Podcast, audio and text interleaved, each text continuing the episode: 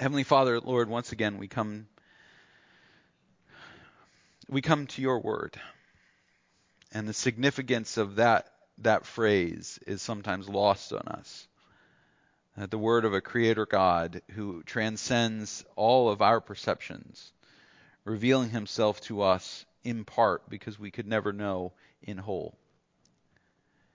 And Lord, as we look to the very express image of our Father God in Jesus, and we hear his words, and we see his actions, may we not simply appreciate or rationalize, but truly believe in who he is and why he came and what he does in us, through us and by us.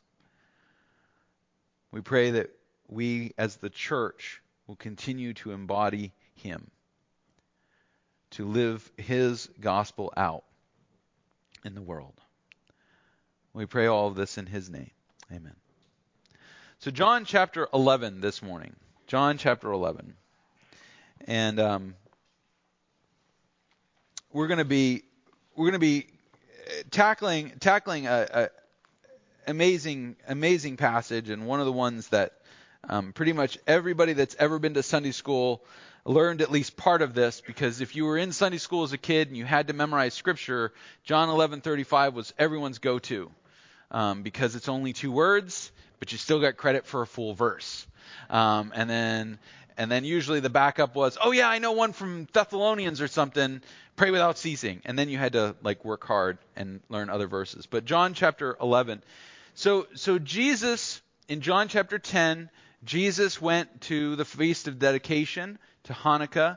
He was challenged by the Jewish leaders, by the ruling elite. And at the very end of chapter 10, we read that in verse 40, he went away again across the Jordan to the place where John had been baptizing at first. So going all the way back to chapter 1, we find out that John the Baptist had been baptizing on the east bank of the Jordan, in the modern country of Jordan, at a place called Bethany by the Jordan.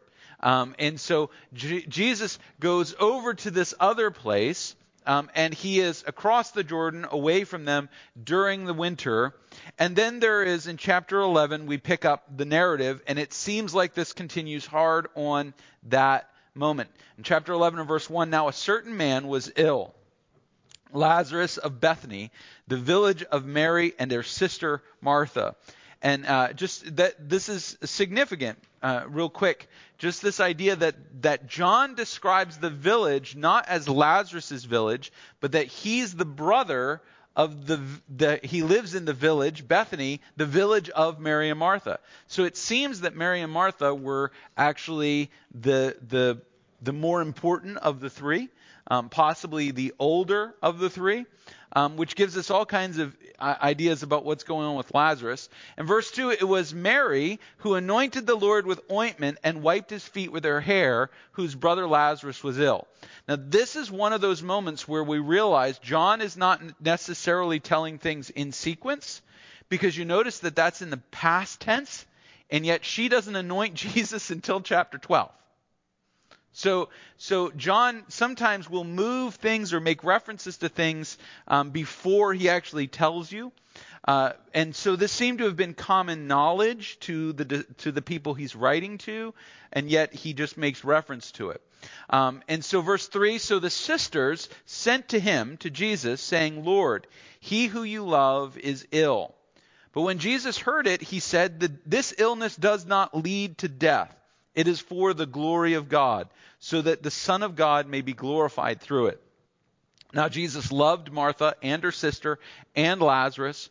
So when he heard that Lazarus was ill, he stayed 2 days longer in the place where he was. And then after this he said to his disciples, let us go to Judea again. And the disciples said to him, Rabbi, the Jews were just now seeking to stone you, and are you going there again? And Jesus answered, are there not 12 hours in the day? If anyone walks in the day, he does not stumble because he sees the light of this world. But if anyone walks in the night, he stumbles because the light is not in him. And after these sayings, he said to them, our friend Lazarus has fallen asleep, but I go to waken him. The disciples said to him, "Lord, if he's fallen asleep, he will recover." And now Jesus had spoken of his death, but they thought he had meant taking rest and sleep. Then Jesus had to tell them plainly, "Lazarus has died, and for your sake I am glad that I was not there, so that you may believe, but let us go to him." Then Thomas, called the twin, said to his fellow disciples, "Let us also go, that we may die with him." Don't you love Thomas? Thomas has such a positive perspective on life, right? I mean, that's his motivation in life. Let's go so we can die. I mean, Thomas, you just see him. He's wearing a black trench coat. His fingernails are painted black. He's wearing white makeup. Let's just go and die with Jesus, right? This is his attitude toward this. Now, there are a few things going on in here in this passage, and we're actually gonna go pretty fast through this whole section. But I want to give you, there's a few things going on here that John is going to. He's both referencing things that we've already covered, and he's setting up for more. And so I want to kind of break that down.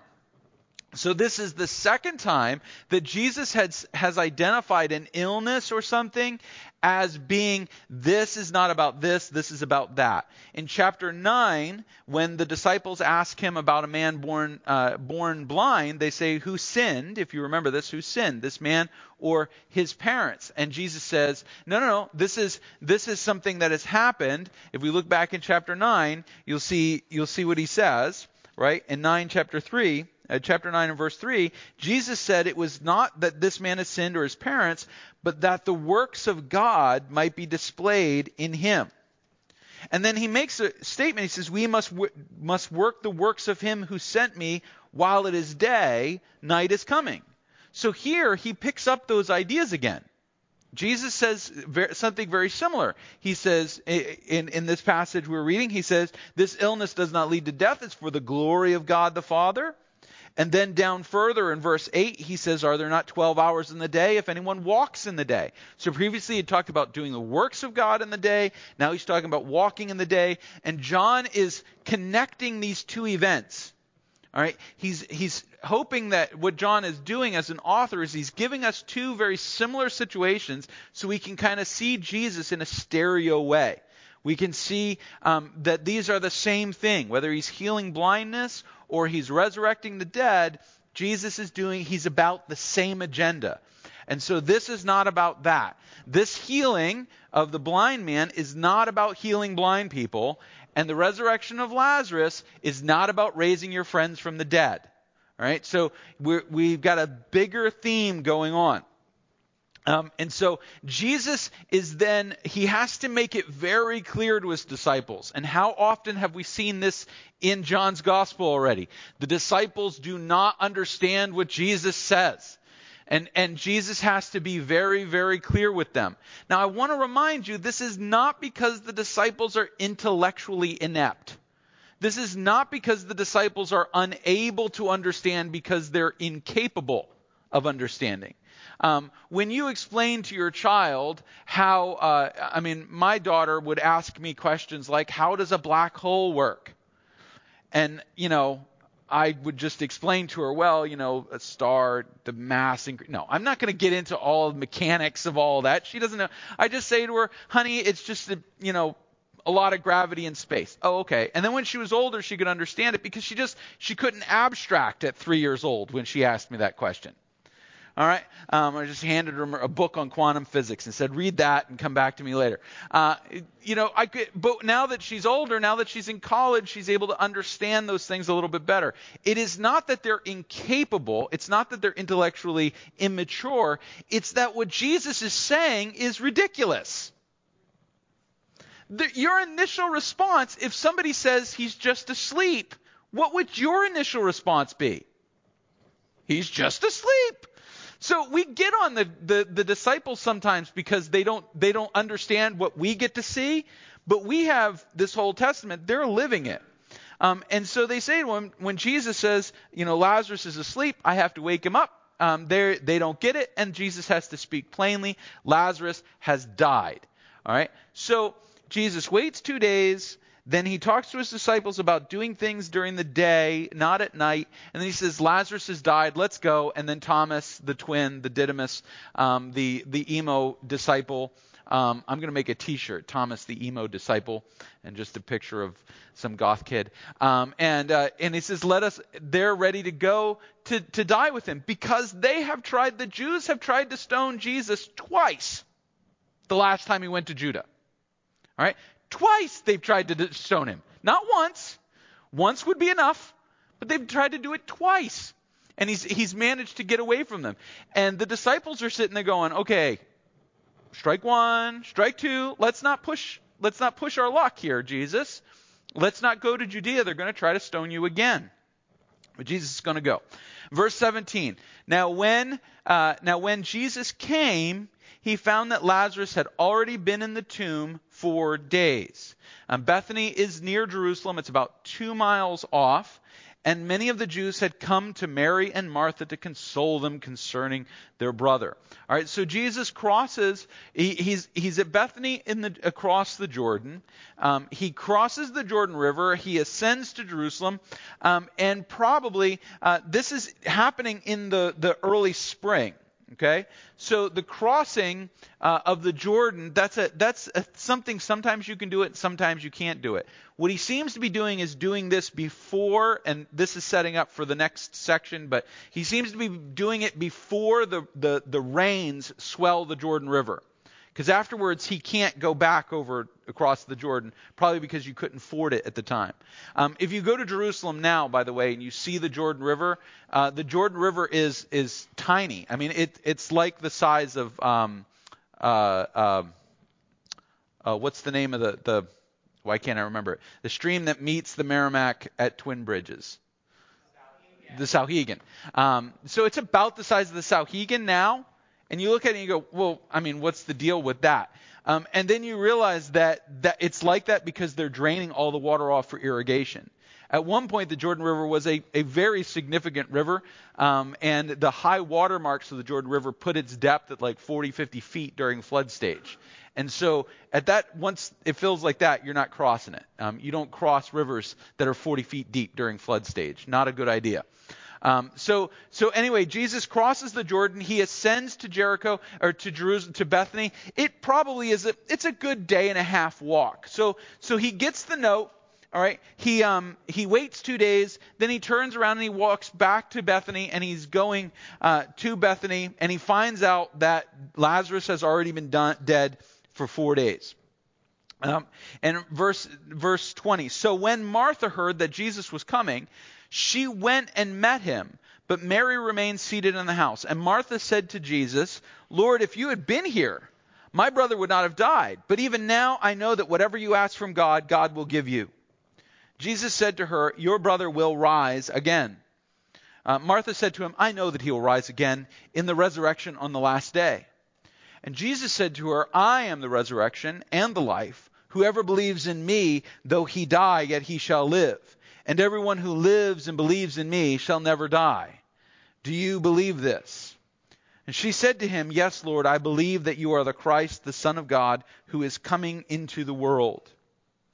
And when she had said this, she went and called her sister Mary, saying in private, the teacher is here and is calling for you. And when Mary heard it, she rose quickly and went out to him.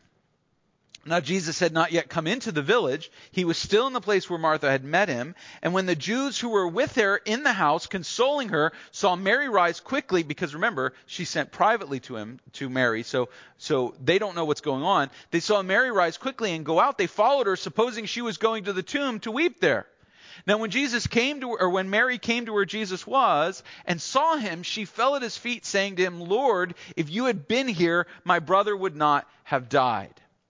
Now, you'll hear preachers get on they'll talk about the differences between these two sisters.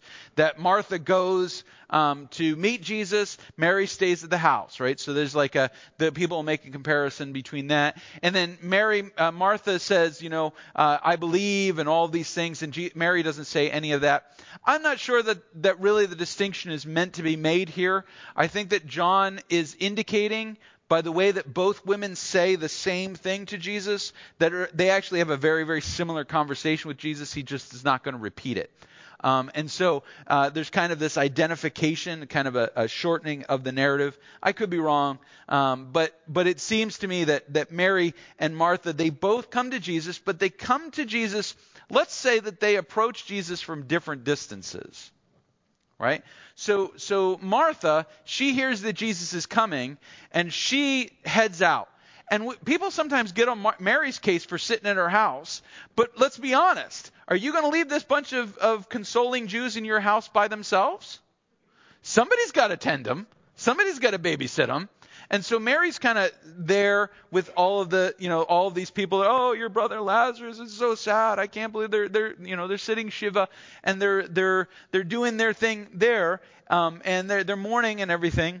And then when Mary finds out that Jesus is coming, she runs and she bows before him. She falls before him. And they both say, if you had been here, our brother would not have died. That's an interesting statement that they make. So they're assuming that Jesus would have healed Lazarus. You know what's really interesting about the book of John up to this point? With the exception of turning water into wine, at the beginning of the book, all of Jesus' signs, all of his miracles have been for strangers, not his friends. You don't see Peter going, Jesus, my blister, I hurt my foot. And Jesus goes, come on, let's walk. I'm heal your blister and keep going. There's none of this.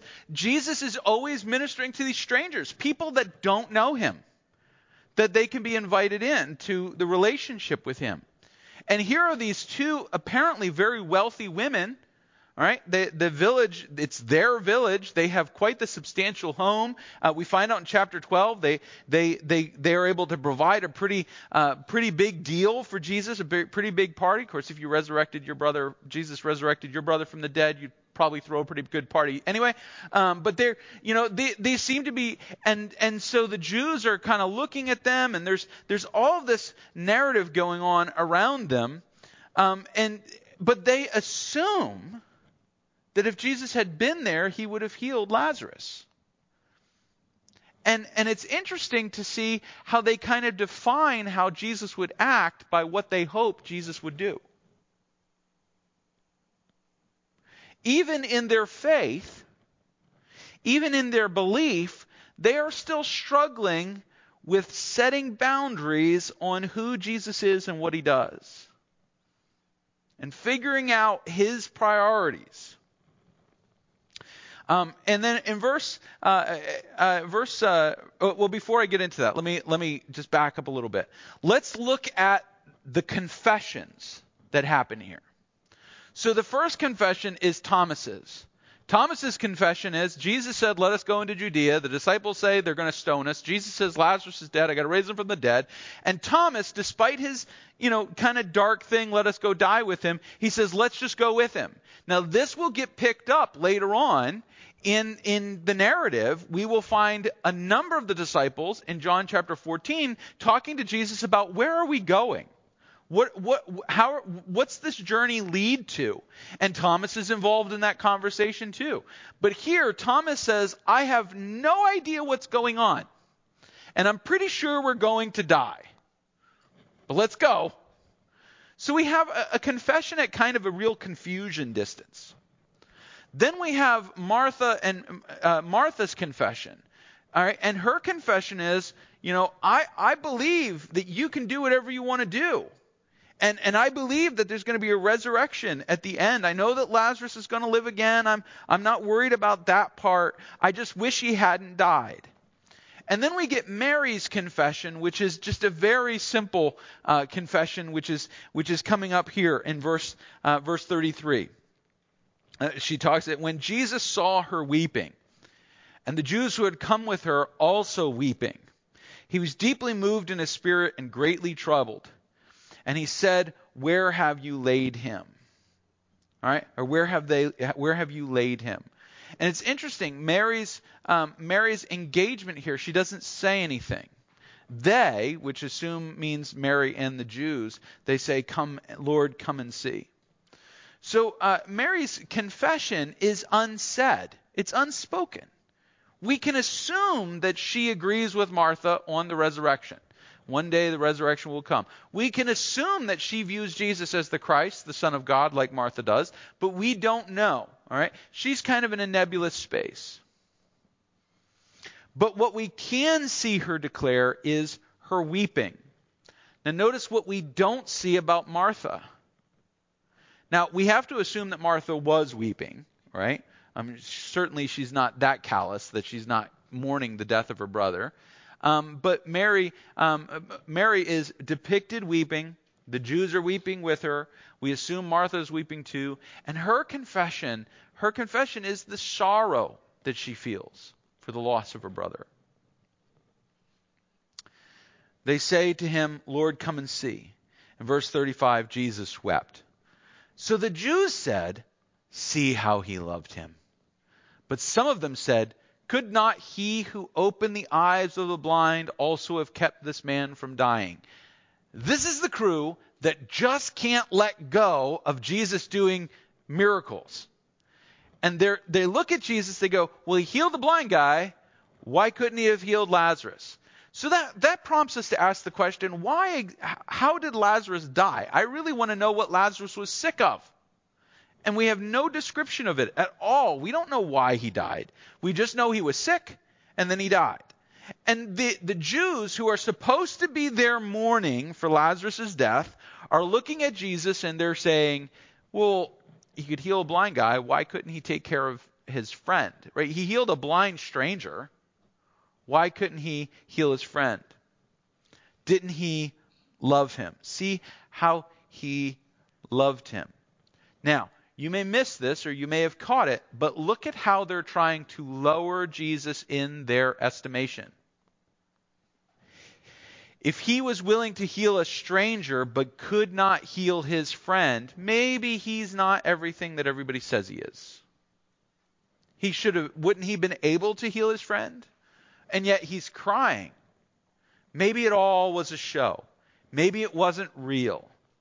Maybe what Jesus was doing, maybe it was, a parlor trick. Maybe that blind guy, remember they said they were checking to see whether that guy had actually been born blind or it was some kind of game, some kind of sleight of hand. There's a lot of concern about Jesus because of what he's doing. And the Jews said, "See how he loved him." And some of them said, "Could not he who opened the eyes of the blind also have kept this man from dying?" See, he's not the Messiah. See, he's not the Christ. See, he's not. He says he's about his Father's business, but why didn't he heal his friend? All through this section, they've been questioning his statement that he comes from the Father. And then Jesus, and here's this word again, verse 38. Then Jesus, deeply moved again. This word is a translation of a Greek word. The idea of this word is to be motivated at the depths of your being, to have a great depth and strength to your motivation. It only appears three other times in the New Testament, and all three times it's Jesus either scolding someone or charging someone, saying, "Don't you do this," striking at the very core of their being, saying, "This is what you're supposed to do." And now Jesus is doing it to himself. He's stirring himself up to action. Okay? There is something happening here, and it happens twice, right? So first it happens when he sees Mary and the Jews weeping in verse 33, and then it happens again here when they challenge his authority, when they misunderstand his tears. They see his tears as his inadequacy to help his friend. "Oh, I wish I could have healed my friend, but I can't because I don't have any real power." That's what they're seeing it. And Jesus is stirred again. Jesus, deeply moved, came to the tomb. It was a cave, and a stone lay against it. Now, just to give you reference to this, we are not talking cave, stone. We are talking cave, stone. Okay, that's where most tombs in Israel, that's what they are.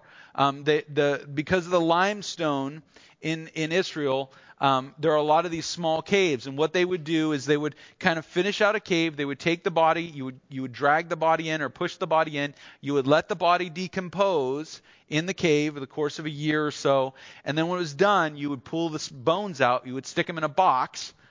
You would put a person's name on it, so you label it, so you knew who bones it was. And it would be, Lazarus, brother of Mary and Martha, or something like that. And then you would file the box. Literally, there were shelves called ossuarium, places where they store the bone boxes. Ossuarium means bone box. And you would take that bone box and you would put that bone box next to the bone box that belonged to his father, his mother, his family. That was how you did it. And if you think about it, you live in a country with no topsoil. No soil layer. Everything is limestone.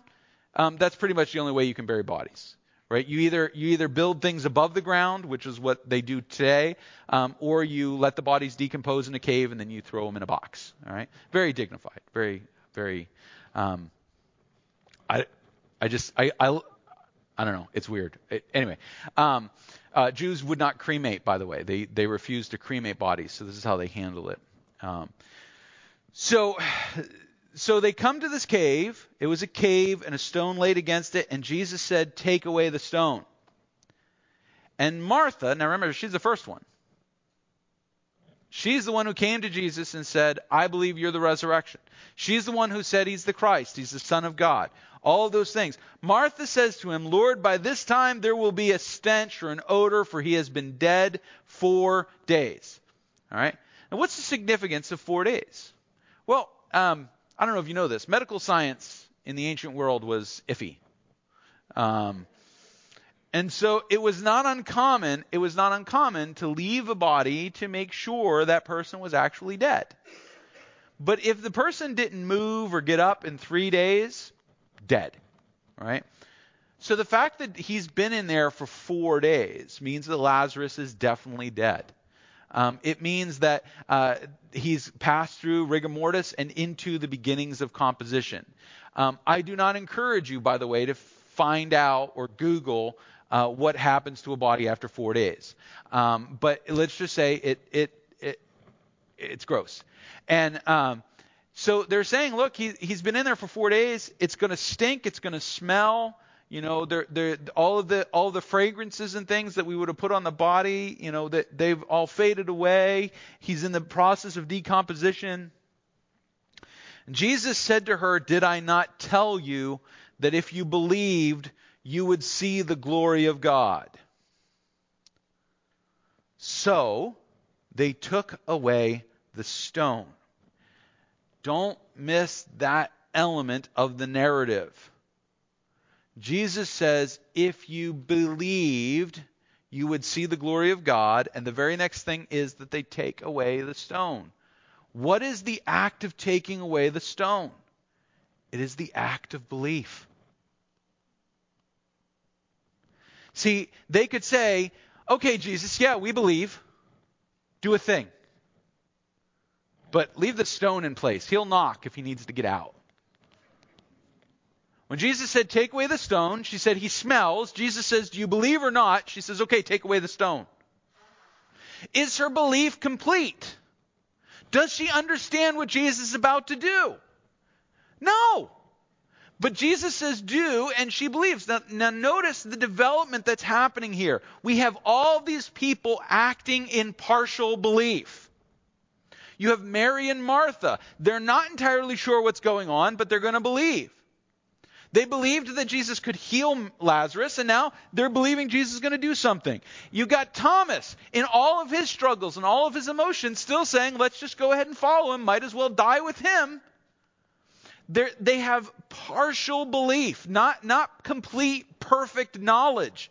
They're acting based on only bits and pieces. So they take away the stone. Jesus lifts up his eyes in verse 41, and he says, and look what Jesus starts with, Father. Why? Who's gathered around watching to see what Jesus is going to do? all the Jews who said, you can't be from the Father, you must have a devil, you must be tricking us, you must be playing games, you can't possibly really be one with God, that's blasphemy. So Jesus goes, let's see you prove this one wrong. Father, I thank you that you have heard me. I knew that you always hear me, but I said this on account of the people standing around. God, I know what we're about to do. I just want these fools to know. I want them to see. And I'm using that in the biblical sense because they have denied the reality of God at work in Jesus. So he says, I want them to see. I want them to see what I'm about to do. And I've gathered them all here. You know what? They would not have been there if Jesus had come 4 days earlier and healed Lazarus in his house. They would have questioned whether Jesus had actually done it. Well, he's your buddy. Maybe he's in on it. Maybe he said he was sick so you could come in and prove that you were going to heal him. Now there is no question about what Jesus is about to do. He's gathered all of the witnesses that need to be there. All the people that have said, you are not one with the Father. You are not doing this according to God. Now they're there, or their representatives are there. And then when he said in verse 43, when he said these things, he cried out with a loud voice. Always watch when Jesus shouts. When Jesus brings up the loud voice, it has meaning. When Jesus stops using his inside voice and he uses his outside voice, things are about to happen. He commands storms to stop. He commands demons to leave. He heals children, and he raises his friend from the dead. Now this is the amazing thing. He says, Lazarus, come out, and the man who had died came out, his hands and feet bound with linen strips, his face wrapped with a cloth. Jesus said to them, unbind him and let him go. Now let me ask you a question to roll around in your head. When did Jesus raise Lazarus from the dead? Remember, in John's gospel, the only miracle he did where he actually came in contact with someone was when he healed the blind guy. He spit on the ground, he took the mud, and he rubbed it in his eyes. Other than that, how does Jesus do things? He simply says it. Go home, your son's alive. He makes water into wine, he just commands it, and then he leaves the wedding. He's constantly doing miracles just by the power of his voice. Remember what John opens his gospel with. In the beginning was the Word. And the Word was with? And the Word was? Guess what? Only God can command the dead to come to life. But this is a crazy thing. He doesn't say live. He says come out. And again, not this, this. They roll the stone away. Lazarus come out. That's a zombie movie. I originally entitled this Jesus and Righteous Zombies, right? But Lazarus comes out, and of course he's bound up, so he's like wiggling out like a worm. I mean, just think about this. He's probably head first, so he's wiggling out of this hole. I mean, we think it's funny, but how else did he get out of this cave? He says, could somebody please release his hands so he can just get up?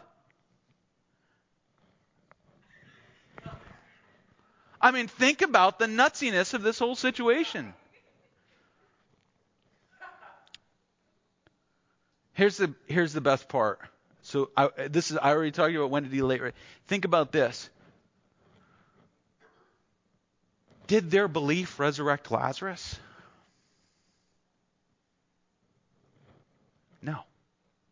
It was not their faith that resurrected Lazarus. He just wanted them to have faith that he was faithful. Their faith had no power except their opening their eyes to what God was going to do. And he kept saying, why don't you believe?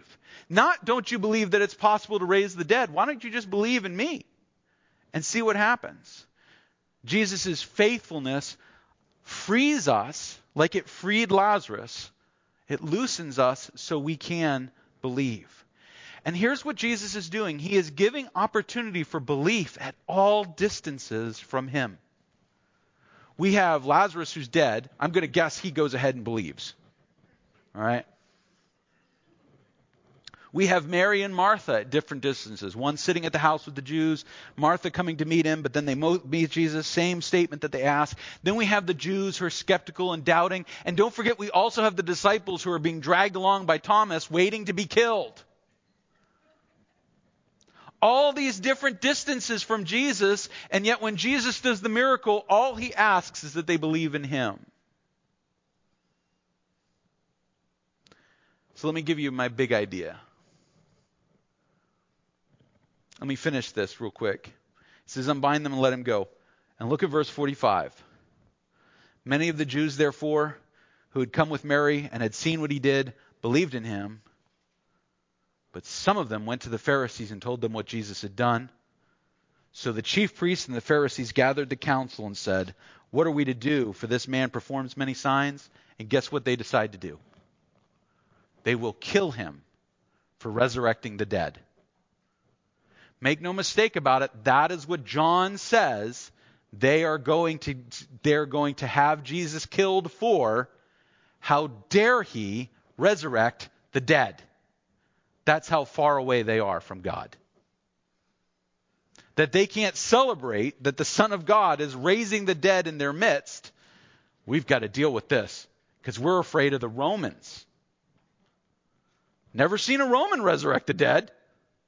But their concern, that's their justification. All right, back to this. What's our big idea? What does Jesus ask them to do? We have varying degrees and distances of belief. And Jesus asks all of these people to shift the location of their belief. You say the location of their belief. He asks them to shift away from the future potential, the anticipation of a resurrection in the end days. All right? He asks them to shift away from their expectation that God will free Israel. That's what the Jews are waiting for him to do. Is he going to be the Messiah? He's going to free Israel from Roman oppression and set up a new kingdom. He asked them to shift the location of their belief away from the future potential, the distant, the far away, the unrealized, to a present reality, to live their world end to front. Now, what do I mean by living their world in their world end to front? The study of end times in theology is called eschatology. Eschatos is the Greek word for the end. If you were watching a movie in Greek, you know how in the old days, I still miss this, when a movie came to the end and it actually said the end instead of listing the executive producer. Or the old classic movies when they went fine. You know, they put that French hang on there or Italian or whatever it was. You're like, oh, I guess that means the end, right? Well, in Greek, you would see eskati, the end, right? Hioskati. Eschatology is the idea of the end times. Looking forward. And we all talk about the resurrection of the dead, and we talk about the judgment of Christ, and we talk about the rule of Christ, the coming of Christ to rule over the world, to judge the quick and the dead. You know, if you remember the Nicene Creed, all right, it's to judge the quick and the dead. There's all these things. It's looking forward, looking forward, looking forward. What Jesus does is he takes the end, he says, now work your way back from that, and locate your faith in the beginning, in the present. Start with what you know about God, as far away as it is. Work your way back so that you live your life as if that's a reality here. I am, not I will be the resurrection. I am the resurrection. Yes, I know you see that as something off in the distance. You see that as something as far away. Now, let's be honest. We can count on one hand the number of people that have actually been resurrected from the dead in all of history. Jesus, Lazarus, that kid that Paul bored out and he fell out the window, and then two that were resurrected by Elijah and Elisha. And then there's a guy that gets resurrected by Elisha's bones. So I guess we got to go to 6. 7. How did you get to 10? Oh, okay, 7. All right, fine, 7. All right, so you can count them on two hands, all right? still out of the hundreds of billions of human beings that have lived. All right, that's 0.00000000000001%. Not a common thing. We will mostly, in fact, we will all, unless Jesus returns, we will all face the veil of death. We will all come to the end of this physical life. And so the temptation is to live our lives in anticipation of a future resurrection. But Jesus calls this gathered group to shift the location of their faith from way out there to bring way out there to here. Now, we might call that, and I think this is a terrible term for it, but the idea, which is very popular in New Age thinking, is the idea of visualization, you know, the secret and all that nonsense. You know, just think hard enough about something, you'll make it happen. That's nonsense. But believing that God is who God is and Jesus is who he is, and seeing that projected back into my life transforms my attitude toward the present, not just the future. So often, Christianity treats faith as something, it's fire insurance to get out of hell. It's one day, someday you'll be at peace. You know, you're going to survive. And then on the other side, you get the prosperity people, and they're talking about all this mumbo jumbo and nonsense about how you're going to be healthy, wealthy, and wise. And if you just pray to Jesus and give your offerings to us so we can buy more cool shoes, you will be you'll be able to. By the way, there's a preacher. One of the guys sent me a text message. There's a celebrity preacher who's doing an event with a musician. The tickets to be on the floor of this guy preaching in an arena are $1,100. Yeah. How about no? There might be something wrong about that. I responded back with as like, what in the name of Acts 8:18 is going on here? Which is the passage where Simon the magician tries to buy the gifts of the Holy Spirit off of the disciples. And they say, and you're going to die. He's like, no. This present reality that we live in is just as pervaded by the power of our God as the anticipated potential future is. And we as Christians must live our lives as if our God is active, true, and real, and the resurrection is real now. Knowing that we will probably die, we tend to project all of our faith beyond the edge of that. You know, one day I'll be playing a harp with a halo, which is unbiblical. Our lives today should be pervaded with the reality of God and Christ as the resurrection now. Now. And you know what? When he's there, when we see Christ as the present reality, it squeezes out so much of what we want to focus on so we can see him. I'm going to close with this. You guys know I have a little bit of an obsessive behavior problem. I have a thing about the chairs in the sanctuary being straight, about the Bibles and the hymn books alternating in a certain way so that the pattern covers the whole building. The electricians were in the last 2 weeks doing these lights and messed up our chairs and our stage. The musicians this morning were practicing, probably trying to figure out why I was sitting in the back of the sanctuary. The reason I was sitting in the back of the sanctuary was I was forcing myself not to change it, not to fix it, not to focus on my own desires and my own wills. Now you say this is a little thing. Trust me, for me, chairs not being straight, it will bug me. And it will bug me and will bug me. And I'm trying to force myself to not be bothered by those things. I am the guy who goes around, and you all know this. If something's not being done that I gave you to do, and I happen to see it not being done, what do I almost inevitably do? Do it myself. Forcing myself to not do that, to let other people be who God has called them to be, that's a tiny little bit of allowing the presence of Christ to squeeze out what I want so that I can be more focused on what he wants. And I know that's a nerdy, weird thing. Most of you do not have this problem. But it's something small. And there are bigger things. I'm using the trivial to illustrate the big. We have to live with the reality of Christ in our midst. For any number of reasons, but mostly because we claim to be followers of Christ. And if we are following him, we need to be walking with him. And if we are walking with him, we need to see him where we are now, not off in the distance. John will pick this theme up, by the way, in First John. He says, he talks about walking with Christ. I encourage you this week, read First John. You'll see it. It's there, just in the first chapter. Let's have a word of prayer.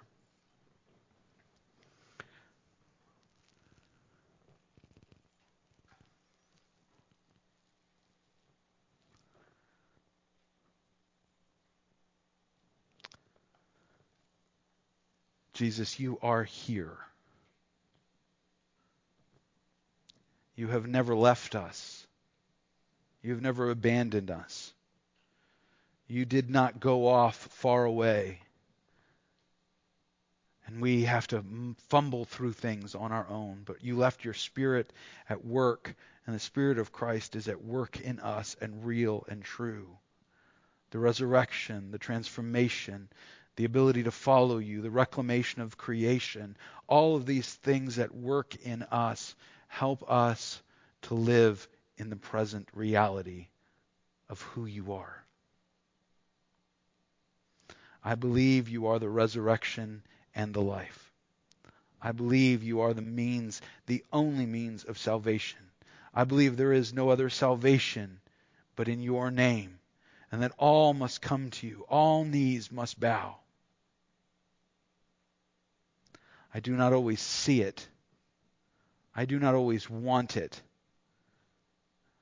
But Lord, I long to always believe it.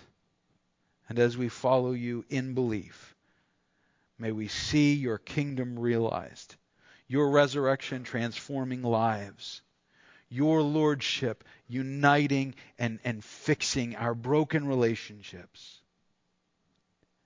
May you be truly Lord in this moment, our moment today and every day. We pray this, Jesus, in your name.